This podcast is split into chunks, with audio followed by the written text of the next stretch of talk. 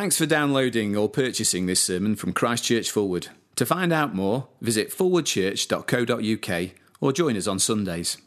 So, our reading today can be found in Hebrews chapter 7, starting at verse 1. This Melchizedek was king of Salem and priest of God Most High.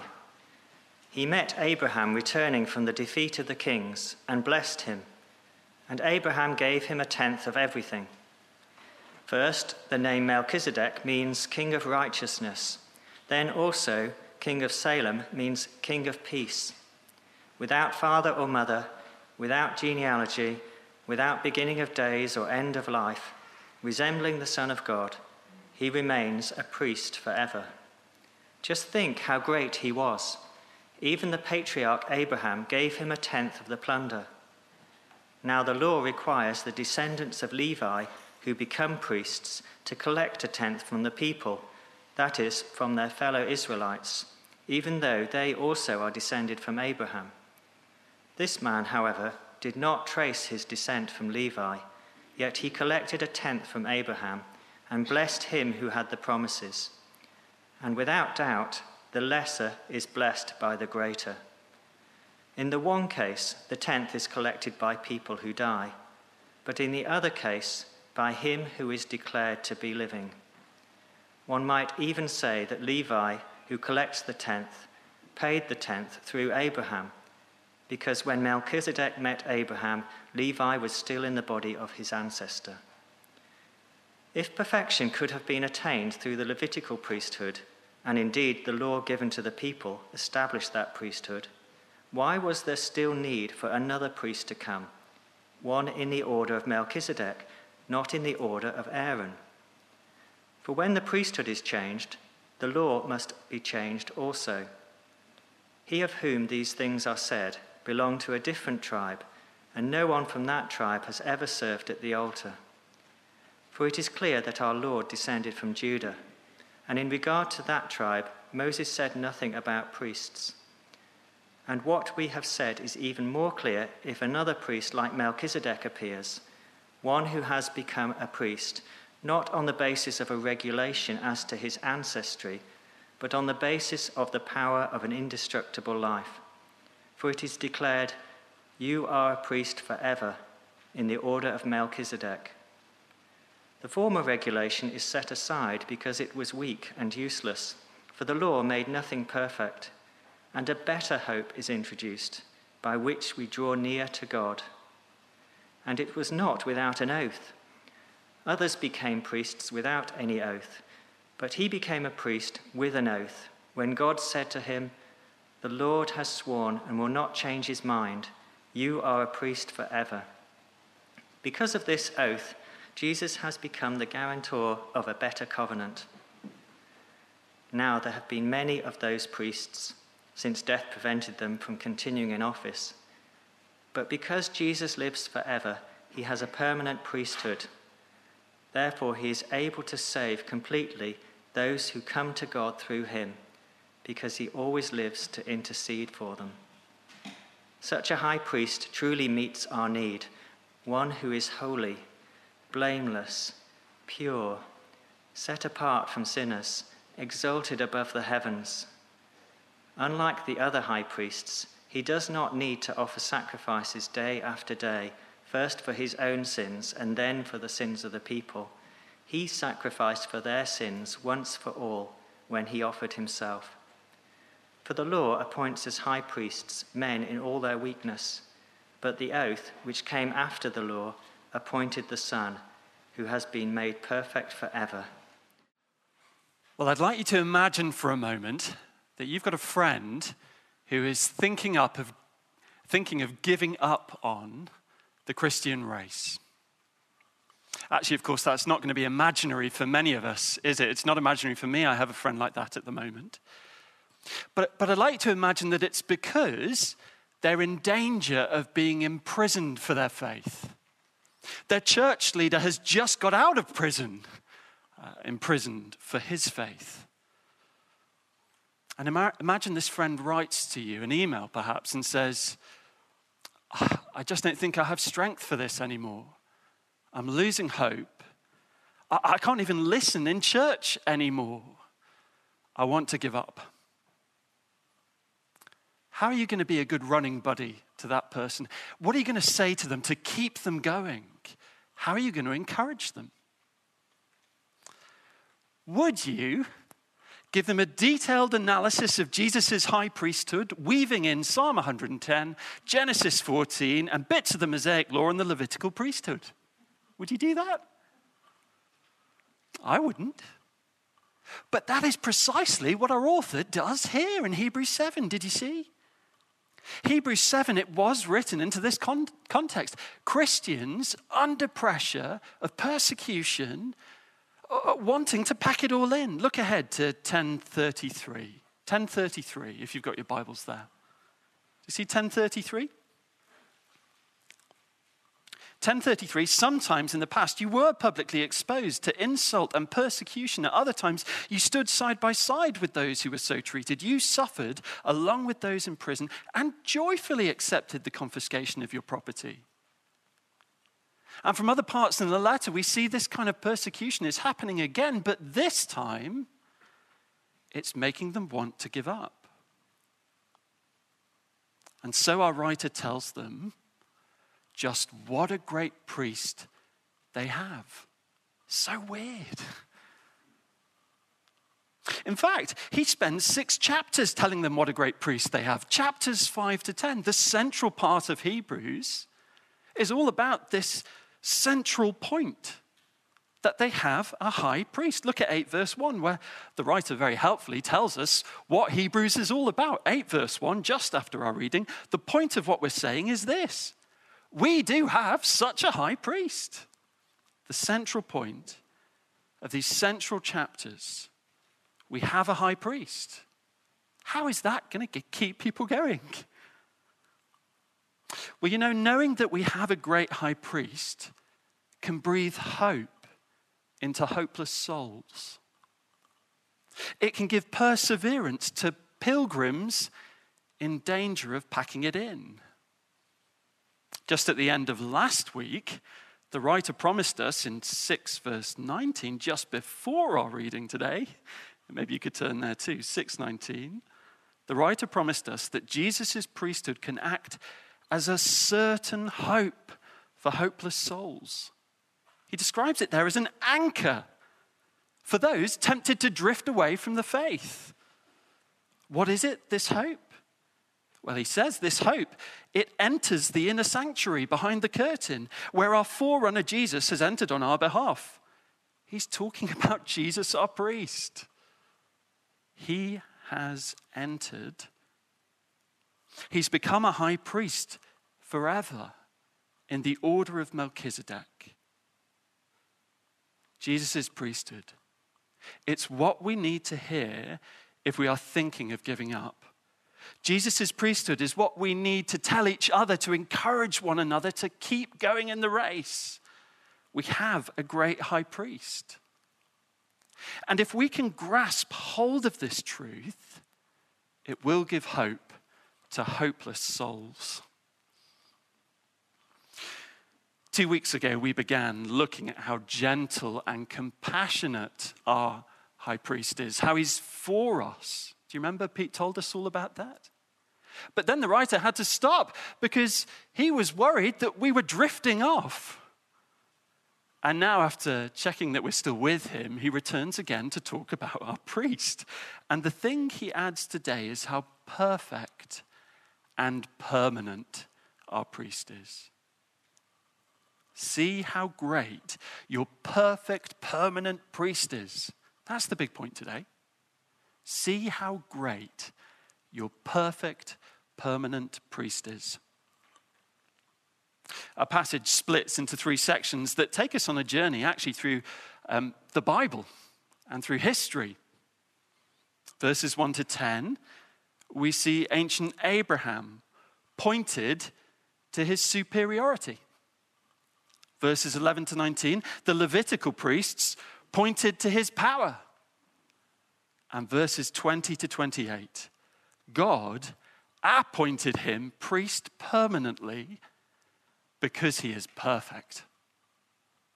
Superiority. power, permanence, perfection. See how great your priest is. Well, let's look first at verses 1 to 10. Ancient Abraham pointed to his superiority. Now, um, back in chapter 5, we first heard that Jesus is a priest in the order of Melchizedek. 5 verse 6 it was, a quote from Psalm 110 actually, where God says to this Messiah figure in the psalm, You are a priest forever in the order of Melchizedek. We've got to do a little bit of background work here to work out what's going on. Psalm 110 is a messianic psalm. It's actually the most quoted messianic psalm in the New Testament. In it, King David listens into somebody else's conversation. It's a conversation between the Lord God and another Lord, the King to come, the great Messiah. And there are two promises made in it by the Lord God to David's future Lord, the Messiah. The promises are that the, the Messiah will be an all conquering king, God will make his enemies a footstool for his feet. And the second promise that we know less well is that the Messiah will be a priest forever in the order of Melchizedek. Now, with that out of the way, let's move to our passage today. Melchizedek, he lived in the time of Abraham, and he is the first priest mentioned in Scripture, the very first. And God says here that he is the blueprint of the great priest who will one day come, the king priest, the Messiah, Jesus. Look at verse 1. 7 verse 1. Like Jesus, he is king and priest of God Most High. He met Abraham returning from the defeat of the kings, and he blessed him, and Abraham gave him a tenth of everything. But notice here how the writer first dwells on the greatness of Melchizedek by looking at the details of his name. Did you see that? Middle of verse 2. First, the name Melchizedek means king of righteousness. Then, also, king of Salem means king of peace. Those are very great titles. Very great titles. They're actually titles that belong ultimately to Jesus, aren't they? King of righteousness, our Prince of Peace. Who is this Melchizedek? He certainly looks like Jesus, doesn't he? And of course, that's the point. He's a blueprint of the one to come. But there's something even more suggestive of Christ in the way that Melchizedek is described back in Genesis 14. Look at verse 3. Verse 3 without father or mother, without genealogy, without beginning of days or end of life, resembling the Son of God, he remains a priest forever. Now, um, in Genesis, all great people are introduced with a genealogy that tell us who their grandparents are and what line of descent they come from. All great people. But, but can you see that Melchizedek is greater than arguably the greatest figure in Genesis? He's greater than Abraham. And yet he has no genealogy, and that's just weird in Genesis. And the point is that the Holy Spirit did this on purpose got Moses to describe Melchizedek, Melchizedek this way deliberately as a deliberate strategy to well, make him suggestive of the priest who would eventually come, who was really without beginning of days or end of life. Some people think Melchizedek was actually Christ himself, a pre incarnate um, appearance. But verse 3 sort of shuts that down, doesn't it? He resembles the Son of God, we're told. But the Holy Spirit guided Moses' description to give us a blueprint of the superior king priest to come. Well, so much for the details of his description. Let's look at the details of his actions now. Verse 4 just think how great he was. Even the patriarch Abraham gave him a tenth of the plunder.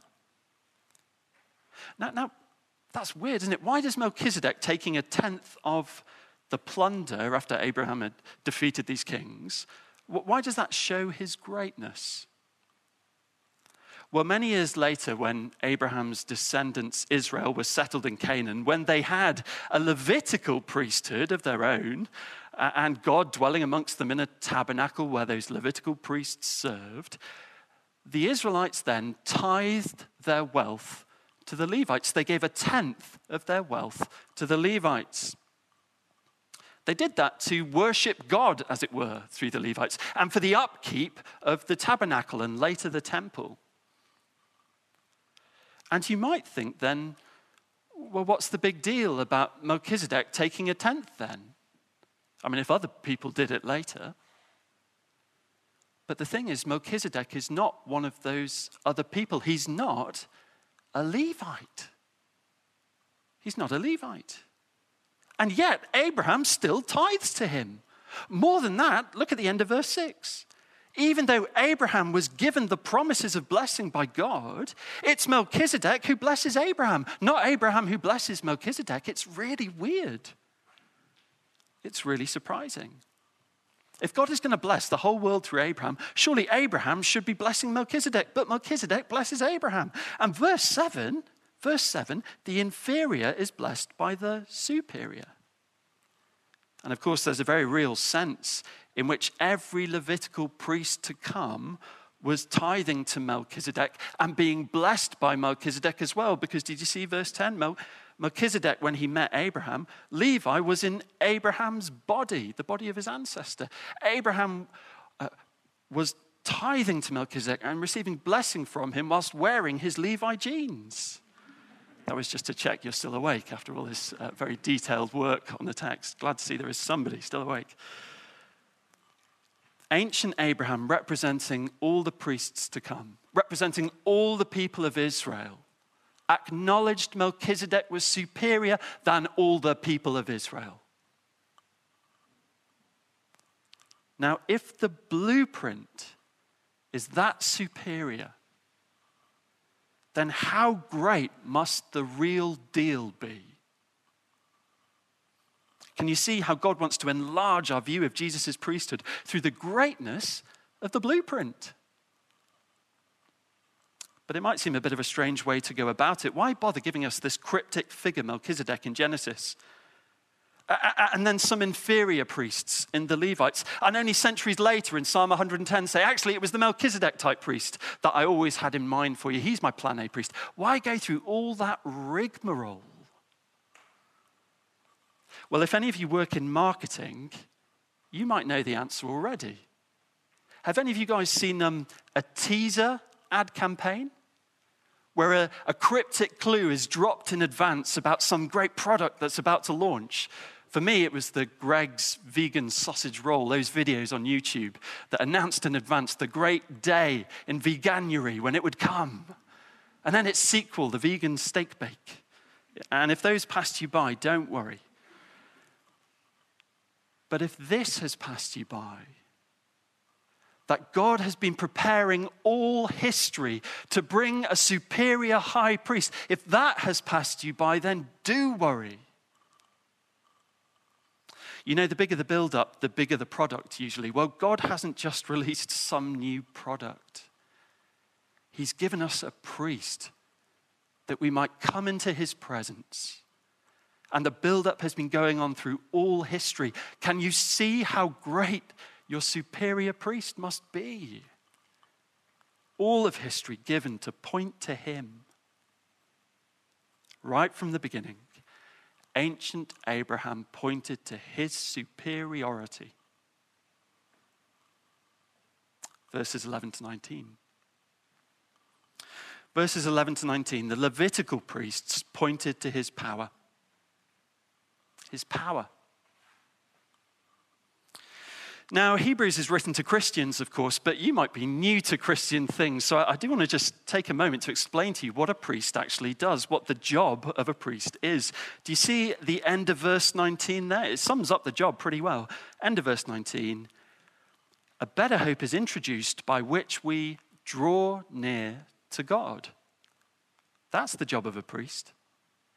To allow uh, impure, imperfect sinners who do evil and deserve evil to draw near to a God who is perfect and pure and sinless without fear of being punished because the priest secures forgiveness and favor from that God. We draw near to God through a priest. And verses 11 to 19 are saying only Jesus is powerful to do that job. Only Jesus. Look at 711. 7:11 if perfection could have been attained through the levitical priesthood and indeed the law given to the people established that priesthood why was there still need for another priest to come one in the order of Melchizedek not in the order of Aaron do you see the point the Levites didn't do the job all they did was show us that we needed a different kind of priest who could do the job Look at 18 to 19. The former regulation is set aside because it is weak and useless, for the law made nothing perfect. And a better hope is introduced by which we draw near to God. The Levitical priest was weak and useless. That is a startling thing to say about a priesthood that is given by God Himself. Now, it's not that it had no purpose, it's just that it was weak and useless when it came to helping sinners draw near to a sinless God. It didn't work. So, what was its purpose? Well, of course, its purpose is revealed in its very weakness. Its very weakness says to us we need a different, better, more powerful priest.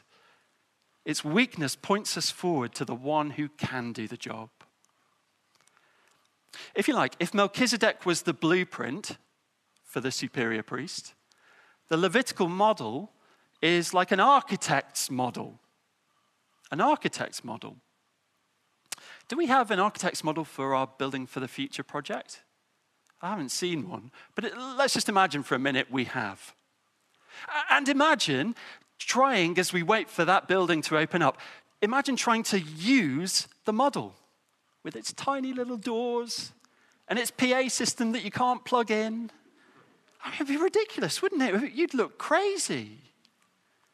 The model is given in its uselessness to point you to the real thing so that you get excited about the day the doors open on the real thing so that you can go in there and meet together with God's people at last. But of course, what's even crazier nowadays is that the real thing has come. And yet, as human beings, even though the God given model didn't work, we now spend all our time building models of our own that don't work. Do you know? Um, God scrapped the model, but we build it over and over again. We take our church leaders and we call them priests even though that language falls away in the New Testament when the real priest comes. We dress them up in special clothes. Uh, we cordon them off in special parts of a building that we think is special and make them do special ceremonies on our behalf so that we might, through them, draw near to God. But they don't work. None of the models work, certainly not ones that God didn't give us. But of course, we know that already, don't we? Because we're good evangelicals. But of course, we slip into thinking that maybe our worship leaders can draw us into God's presence. Or maybe the power of a preacher can bring me into his presence. But we can't. None of us can. No human being can even get themselves into God's presence, much less you. No human being, no sermon, no song is powerful enough. In fact, the power of a good sermon and a good song is to point beyond itself. to the one, the only one who is powerful to do the job. The Levitical model showed us that he alone is the powerful priest. Finally, verses 20 to 28. God appointed him priest permanently because he is perfect. It's interesting, isn't it? There are always, usually, safeguards built into any job appointment, aren't there? Uh, safeguards that allow you to remove the post holder in case they stop doing their job properly. Thankfully, nobody noticed that my six month probation period is passed. But can you see can you see that when God appointed Jesus priest, he appointed him permanently on oath and gave himself no room for maneuver, no room to retire this priest. Isn't that striking? Look at verse 21. Verse 21 takes us again back to Psalm 110. Verse 21 He became a priest with an oath. And we know from last week that when God makes an oath, he cannot change what he's saying because he doesn't change and his word doesn't change. He appointed this priest with an oath. When God said to him, The Lord has sworn and will not change his mind, you are a priest forever. A permanent appointment, priest forever. How can God do this? Isn't this a bit risky? What if Jesus doesn't do the job properly and needs to be removed? No probation period, no contract with provisions for misconduct. Isn't that a little naive, God? No. This priest is worthy of a perfectly permanent position because he is permanently perfect. The writer finishes here by unpacking his perfections for us, and they are, they are astounding. In verses 23 to 25, we see his permanence. Verse 23 Other priests died, but not the superior priest with the power of an indestructible life. And, and, verse 24, because he lives forever, he has a permanent priesthood. End of verse 25. He always lives to intercede for us right now in heaven. Jesus is alive, interceding for us. What is that intercession? Well, he's representing us to God and praying for God to forgive us and show favor to us, to be on our side. He's doing that job today. He did it yesterday and he'll do it tomorrow. He'll always do it because he always lives to do it. Not like Jim, who bunked off. He never bunks off. Our priest is perfectly permanent. But as well as being perfectly permanent, he is also permanently perfect. Listen to the description of his sinlessness in verse 26. Verse 26 Such a high priest truly meets our need, one who is holy, blameless, pure, set apart from sinners, exalted above the heavens as sinners stuck down here on earth, his heavenly perfections could crush us, just make us feel rubbish about ourselves, couldn't they? But do you see, that's not why he's perfect. He's perfect to save us, not to make us feel rubbish. Look at verse 27. Unlike the other high priests, he does not need to offer sacrifices day after day, first for his own sins, because he's sinless.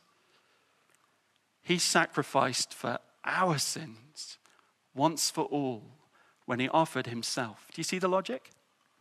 Because he is sinless, he doesn't have to die. Because he doesn't have to die, he doesn't have to sacrifice for himself. Because he doesn't have to die for his own sins, he can volunteer to die for our sins. His perfection means that he can save us to the uttermost. Jesus will never be removed from post. Isn't that spectacular? He will never fail. He will never falter. He will never be forced into retirement. As the sinless one, he died for our sins, and now he lives forever to call God's favor upon us. This priest is quite simply, end of verse 28, perfect forever. Can you see how great he is? Some of you might know Mike Ovey. He was the principal of the theological college where many of us on the staff studied. He had a mega brain, but he was also a mega pastor who deeply cared for people, a bit like the writer of Hebrews, you've got to say. And he did the job of a true church leader, recognizing his own weakness and sinfulness. He used all the power of his intellect, all his pastoral prowess, to point beyond himself to the priest, who is perfect forever. And you know, as we looked at the years ahead in ministry, we saw, you know, it's a challenge. Running the race of ministry, just running the race of the Christian life is a challenge. How are we going to keep going? We thought to ourselves, you know, there'll always be Mike to go to for help. But then there wasn't because he died. And it was a tragic loss. And of course, Mike wasn't perfect, actually, was he? He made mistakes. He wasn't a perfect pastor. In fact, like all of us, he was a sinner in need of a savior. We get so confused, don't we? thinking that we need to run to people for help. When all along, the best help we can give each other as people is to point one another to the one who can really help our perfect forever priest. Shall we pray?